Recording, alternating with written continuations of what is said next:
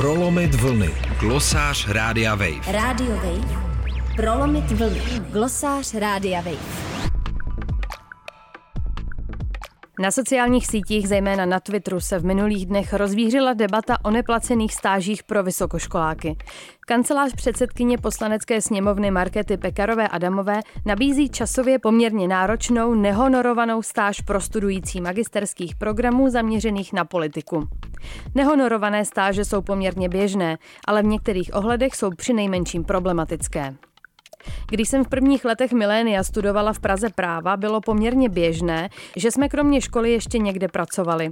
Buď šlo o brigády, které docela dobře platily, nebo o výpomoc v advokátních kancelářích, která se platila málo, někdy vůbec. Možná tak v předposledním ročníku jsme mohli najít odborně zajímavou práci, ve které se dalo vydělat normálně. Já jsem od prvního semestru pracovala někde, kde mě to sice odborně nikam neposouvalo, ale za to jsem si mohla koupit učebnice, mobilní kredit, tramvajenku a obědy v menze. Rodiče mi totiž takové kapesné dát nemohli. Byla bych tenkrát ráda šla na neplacenou stáž k soudu nebo vypomáhat do advokátní kanceláře, ale se studiem a prací na půl úvazku to dost dobře skloubit nešlo. Dnes je sice víc flexibilních možností, ale práce při studiu je ještě obvyklejší, než tomu bylo před 15 nebo 20 lety.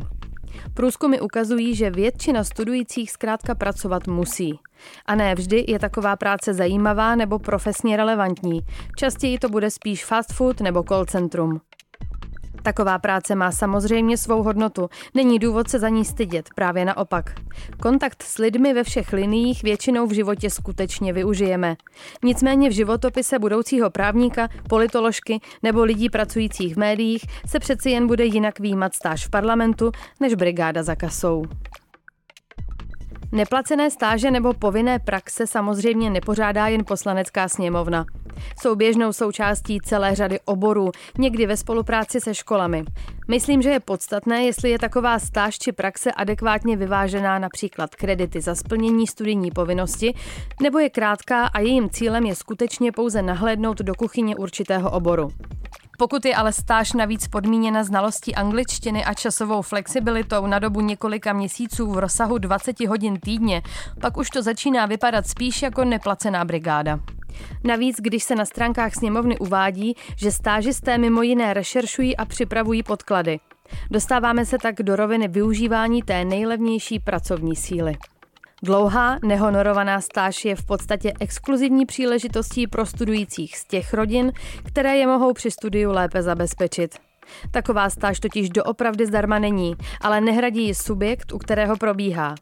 Cesta k získání nepochybně velmi zajímavé zkušenosti a cených kontaktů bude pro velkou část studujících uzavřena a potenciální zaměstnavatelé na podobné položky v absolventských životopisech pochopitelně hledí.